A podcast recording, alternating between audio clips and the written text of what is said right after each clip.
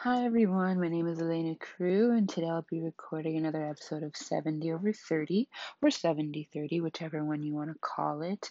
As I've said before, seventy thirty is a little inside joke that I created over time when I was discovering my sexuality and how I feel towards both men and women.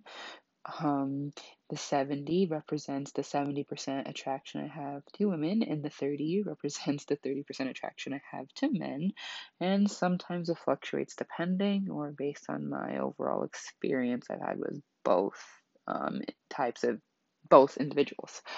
So today I kind of just want to get right into it. So today I'll be talking about Nikki Sullivan's critical introduction to queer theory. I'll be discussing an excerpt from that, and she was basically discussing the um, both positive and negative effects on the formulations of communities.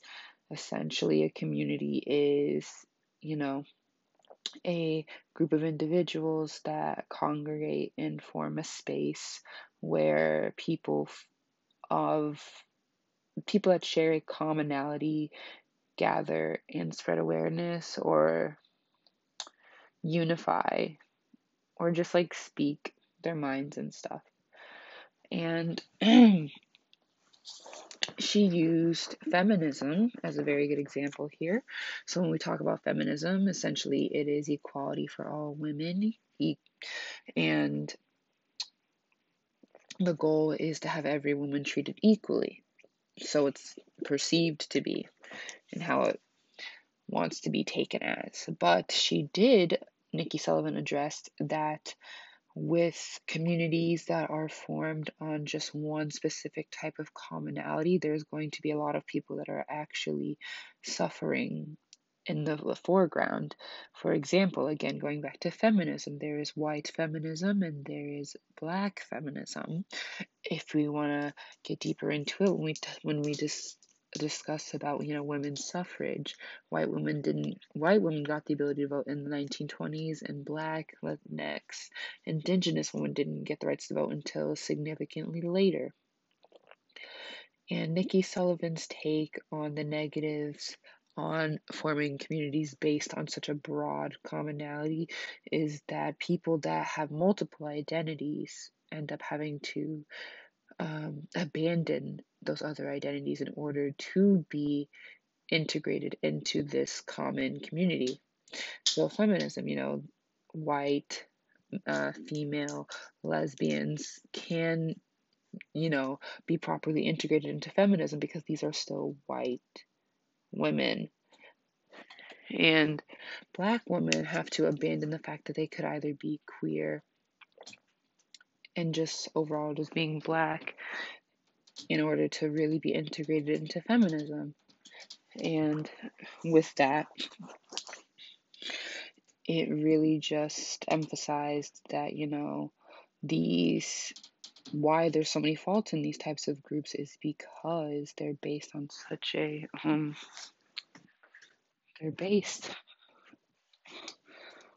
on such, um, just broad ideals, essentially, because white female struggles and black female struggles are not the same, and we have been conditioned to believe so, especially when we talk about feminism. So, with Nikki Sullivan's analysis, ooh, excuse me, with Nikki Sullivan's analysis, it also made me think about the black community as a whole and why, even though we share the same skin color and essentially share similar race struggles, we do not share uh, similar gender struggles or identity struggles, because in the black community, there are black queer, black trans women and men, black non-binary people, and so on, that have to abandon those other identities in order to be integrated into the black community. And I wondered, why is that? You know, because like we go on and on about how the black community should unify in order to overcome their oppressors, but we still continue to oppress each other. And on this topic of homophobia in the Black community, I looked deeper into it.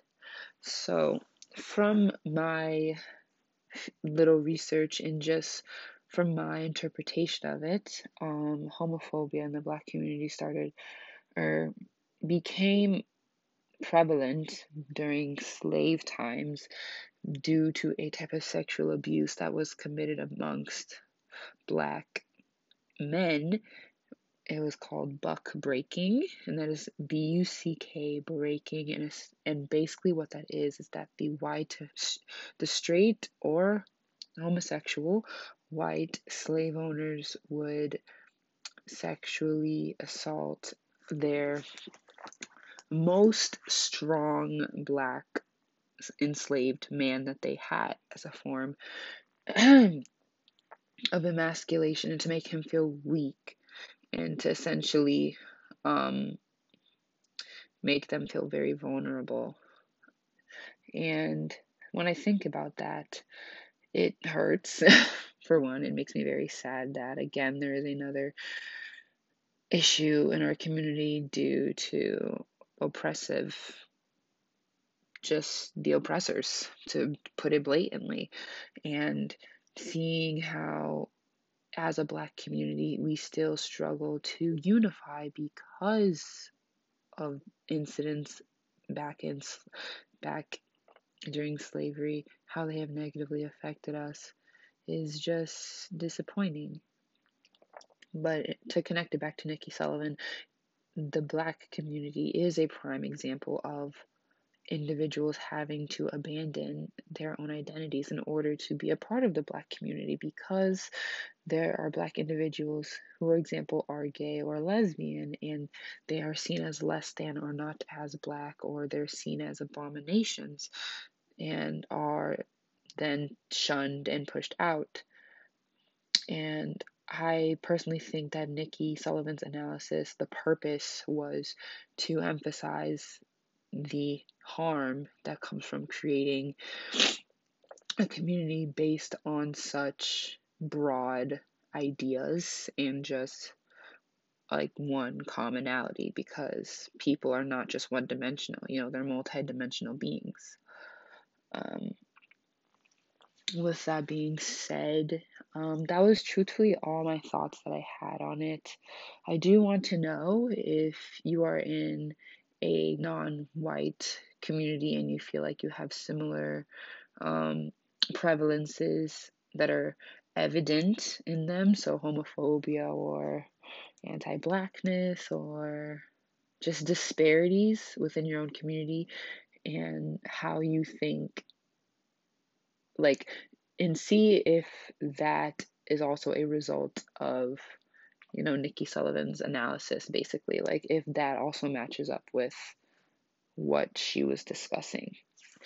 Um, I do want to hear what you have to say, and this episode was pretty short because I really wanted to create discourse on this, even if it was slight and very casual. The issue at hand and the topic at hand was very serious to me, and I feel like if there isn't much discourse on it, it doesn't hurt to even create some, even if it's just a small ripple effect. So I just want to thank you guys all for listening. Um, this is seventy thirty. I post every Saturday night. So, you know, have a good morning, good evening, good night, whenever you're re- listening to this. And I hope I, you know, sparked some ideas and some thoughts into your head. Okay. Have a great one.